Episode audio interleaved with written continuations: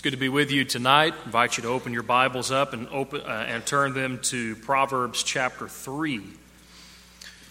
We'll be studying a section of Proverbs chapter 3 for just a few moments this evening. It is said by some that the state of Texas has more buried treasure than any other state in the country.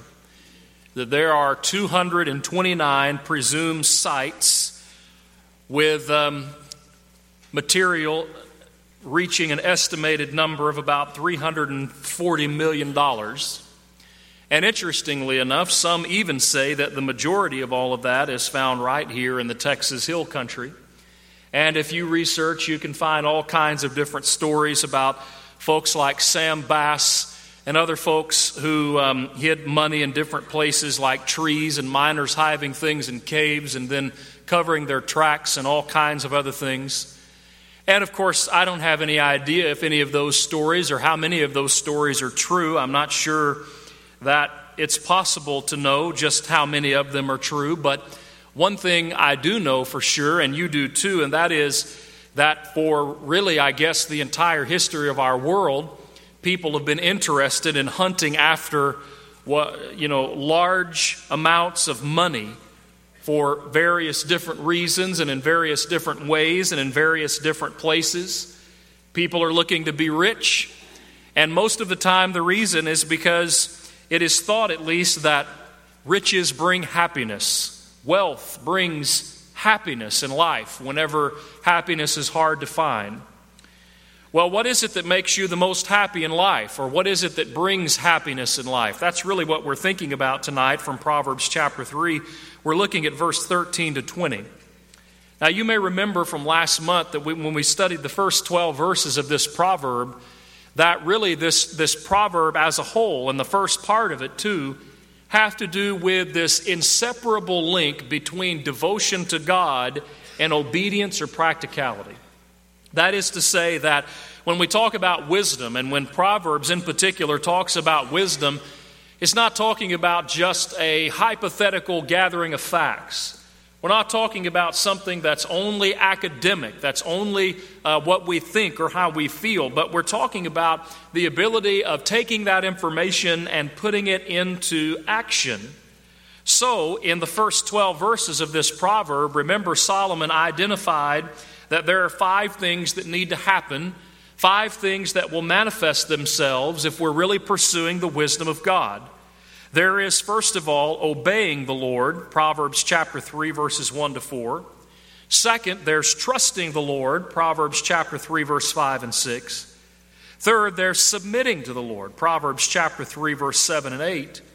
Fourth, there's honoring the Lord, Proverbs 3, verse 9 and 10. And fifth, there is appreciating the Lord, Proverbs chapter 3, verse 11 and 12. Now, in the latter part of this proverb, we'll get back to the uh, idea of the practical aspect of wisdom. But just here in the middle, verses 13 to 20, we have what's really uh, like a song or an ode to wisdom. And it actually takes the form of a beatitude. Proverbs chapter 3, verse 13 to 20. Let's read it together and then we'll break it down and notice some points of application. Solomon says, Happy is the man who finds wisdom and the man who gains understanding.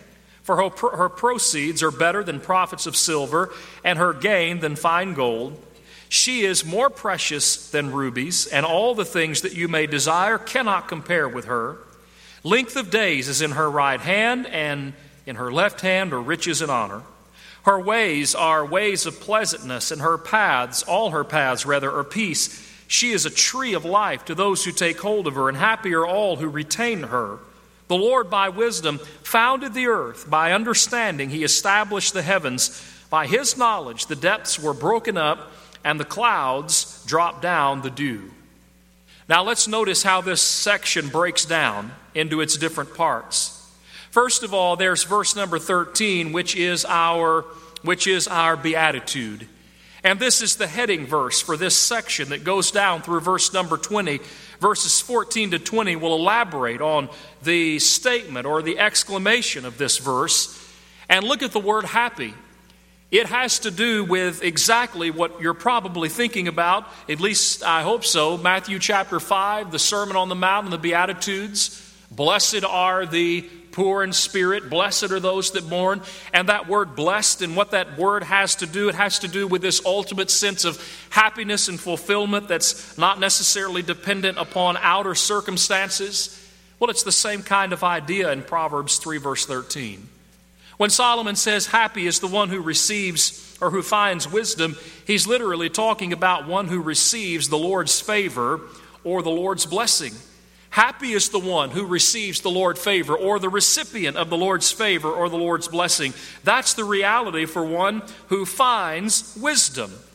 Listen to how Solomon will elaborate on this at different places throughout the book of Proverbs. In Proverbs 8, verse number 32, Solomon will say this now, therefore, listen to me, my children, for blessed are those who keep my ways. And then in verse number 34, he'll say, Blessed is the man who listens to me, watching daily at my gates, waiting at the posts of my doors. In chapter 14, in verse number 21, wisdom will make the statement He who despises his neighbor sins, but he who has mercy on the poor, happy is he. And then again in Proverbs 29 and verse number 18, another statement will be made about the blessing or the happiness or the fulfillment that comes by taking hold of and putting into practice the wisdom that comes from God. Solomon says, Where there is no revelation, the people cast off restraint, but happy is he who keeps the law. So Solomon is pronouncing blessing, he's pronouncing happiness. He is pronouncing the favor of God on the one who finds wisdom and gains understanding. Now, here's an important question How does one find wisdom? How does one gain understanding? Proverb, uh, Solomon has already told us the answer. Remember Proverbs 2, verse 6 For the Lord gives wisdom, and from his mouth comes knowledge and understanding. There's a New Testament passage that's similar, James 1 and verse number 5. If any one of you lacks wisdom, let him seek of let him seek it or ask it of God, who gives to all men liberally without upbraiding or without changing his mind. There is an important point about the pursuit and the finding of wisdom that is embedded within Proverbs and, yes, throughout the entirety of Scripture. And here it is that it is impossible for man to find wisdom on his own. Only God can give it. However, God is not in the habit of giving wisdom to people who put forth no effort in order to find it. We saw that also in chapter 2. Remember verse 3 and 4. Yes, if you cry out for discernment and lift up your voice for understanding, if you seek her as silver and search for her as, hidden treasure, then you will understand the fear of the Lord and find the knowledge of God. Psalm 25 and verse 4 and 5, David made this statement, and I think that it uh, serves as a very good commentary to what's happening here. He says to the Lord, Show me your ways, O Lord, and teach me your paths. Lead me in your truth and teach me, for you are the God of my salvation. On you I will wait all the day. So, Solomon in Proverbs 3, verse 13, pronounces favor and blessing and happiness from the Lord to the one who finds wisdom and understanding. And Solomon tells us that the way to find wisdom is that it's going to come from God, and that the only way that we will attain it is if we seek it, and if we search for it, and if we put effort in order to find it and attain it. All of these things repeat themselves over and again, time and again, throughout the book of Proverbs. More about that at the end of our lesson. Now, let's look at verse 14 and following and see how Solomon unpacks this statement in verse 13.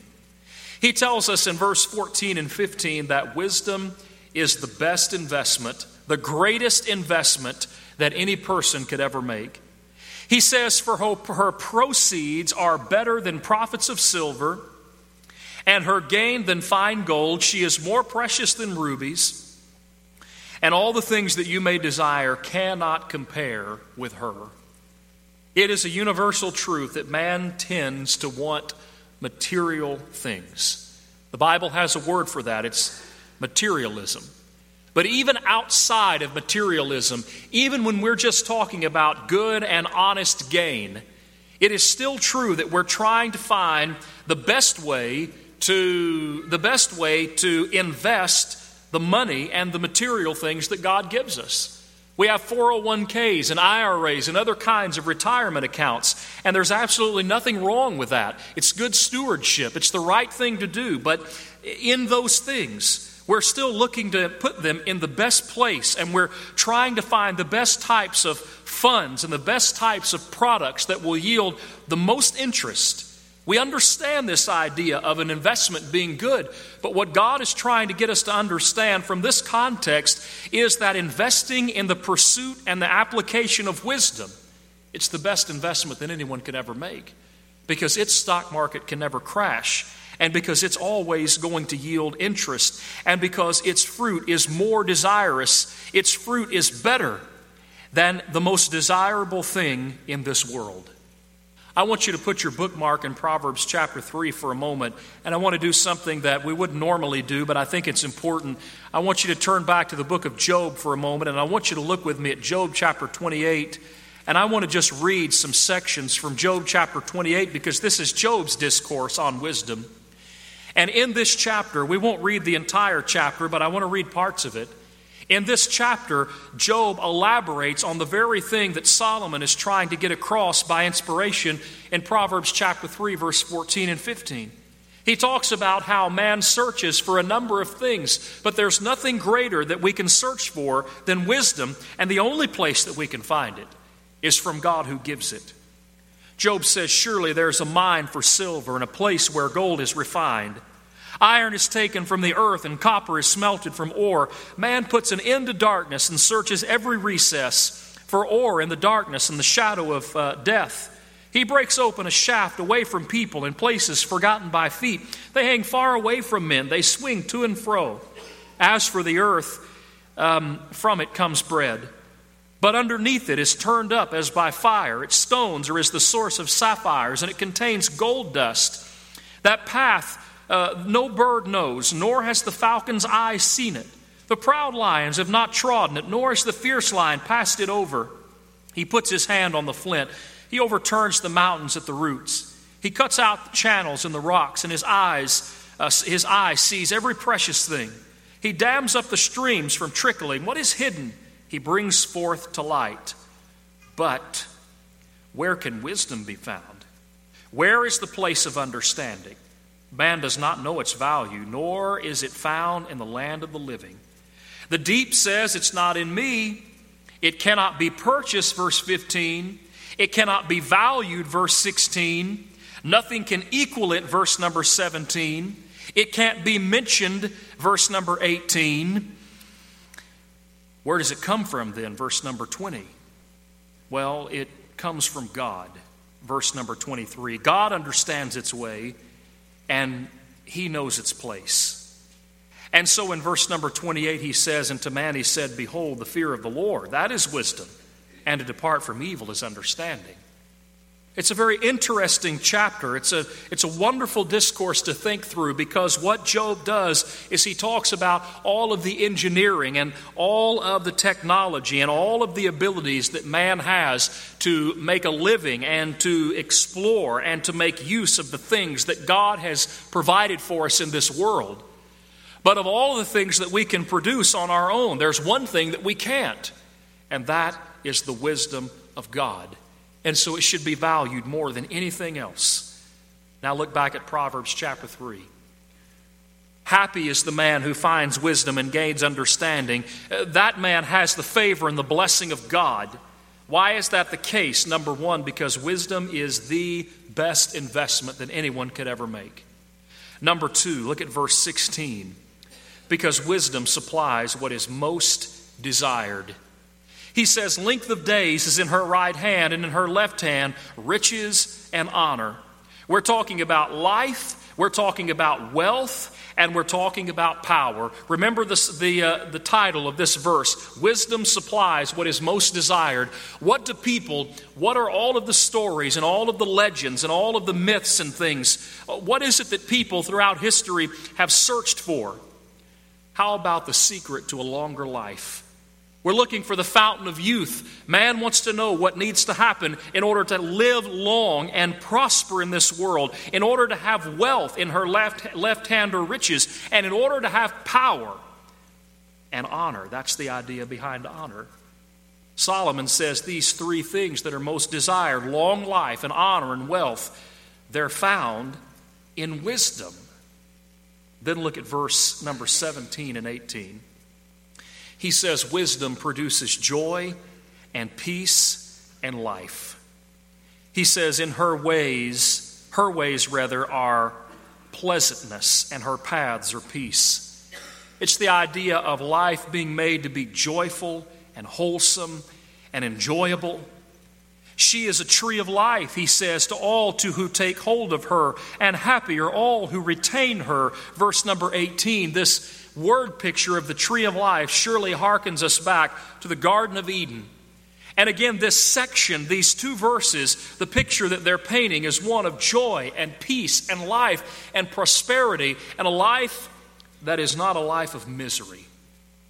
Then you have verse number 19 and verse number 20, where to drive it home, Solomon says that rejecting wisdom is rejecting the very structure by which the world was made.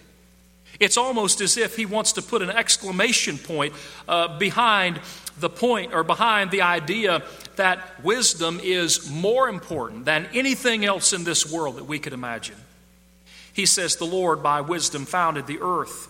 By understanding, he established the heavens. By his knowledge, the depths were broken up, and, cl- and uh, clouds dropped the dew down. One commentator wondered if verse number 20, the first part about the depths being broken up, was referring to the flood, and the second part were referring to perhaps the water cycle, the gentle rains that come and, refle- and refresh. No question, though, that Solomon is talking about the different parts of this world that God has created and how he has fashioned it so perfectly and so wonderfully by his wisdom. Isn't it interesting? We step back and we look at this world in which we live and we see how wonderful it is and how perfectly it's been made and designed by our Creator. And we think about the great wisdom and the great knowledge that went into fashioning it and creating it exactly the way that it is, and we're impressed by that. And yet, the Bible proclaims loudly that you and I can have access to that same God and that same wisdom through the Bible that we hold in our hands that contains His will and His mind and at least some of His wisdom in written form. And so Solomon says you've got to value it more than anything else in the world. Now, I want us to notice in closing that there are three points of emphasis. You've probably already caught on to them, not just in this proverb, but really throughout the book, but particularly in chapter 2 and chapter 3. There is an emphasis on the value of wisdom. Over and over again, Solomon says it's more important than anything you can imagine. There is an emphasis on the reward that comes from wisdom. Over and over again, Solomon says, Listen, here are the things that wisdom brings. Here is what it does for your life. It makes things better, it produces peace and joy and meaning and so many other things. And then there is an emphasis on the pursuit of wisdom. You can't have wisdom by accident. It doesn't come by accident. It comes from seeking it in this book, it comes from seeking it from God and applying it to our lives. I want to suggest to you that the emphasis in these, of these three points is not by accident, that there is a reason why, in practically section after section and chapter after chapter and verse after verse of this book of wisdom, that God emphasizes these points over and over and over again. And here it is. Go back some time and read the book of Deuteronomy and study it closely. And study how many times, note how many times God will emphasize to the children of Israel the need for every generation to read and to be reminded of the will of God and of the work and the action of God throughout human history. and how the reason why they needed to be reminded is because without being reminded, we forget. And whenever people forget, they reject. Is that not what happened throughout the history of the children of Israel? So, why do you suppose God emphasizes in this book of wisdom literature how important it is to know the value and the rewards and the pursuit of wisdom? Because He doesn't want us to forget. And He wants us to get the point. It's almost if, as if God is saying, uh, the Holy Spirit is saying through this book of Proverbs and other wisdom literature, I'm going to pound this into your head over and over again if it's the last thing that I do because I want you to get the point. God wants us to understand that there's nothing more important, that there's nothing more valuable, and that we need to stop at nothing to pursue it and to apply it to our lives. Happy is the man who finds wisdom and gains understanding. If we want to know happiness, true happiness, and we want to know true blessedness and true favor from the Lord, it's going to come by the pursuit and the acquiring and the application of the wisdom that comes from the mouth of Almighty God. That's where it's found. Hope this lesson's been uh, helpful for you this evening. We're going to offer the Lord's invitation now, and it may be that there's someone here who has a need to respond. Maybe you need to become a Christian tonight. Put, put the Lord on in baptism. We stand ready and willing to help you in doing it. Maybe tonight you are a Christian and um, there's something maybe amiss in your life. Perhaps you're struggling and life is not what it should be. Is it because you've been pursuing things other than the wisdom of God? Make that right. And if we can pray with you and help you in some way, we encourage you to come forward and let us know while we stand and sing the invitation song together.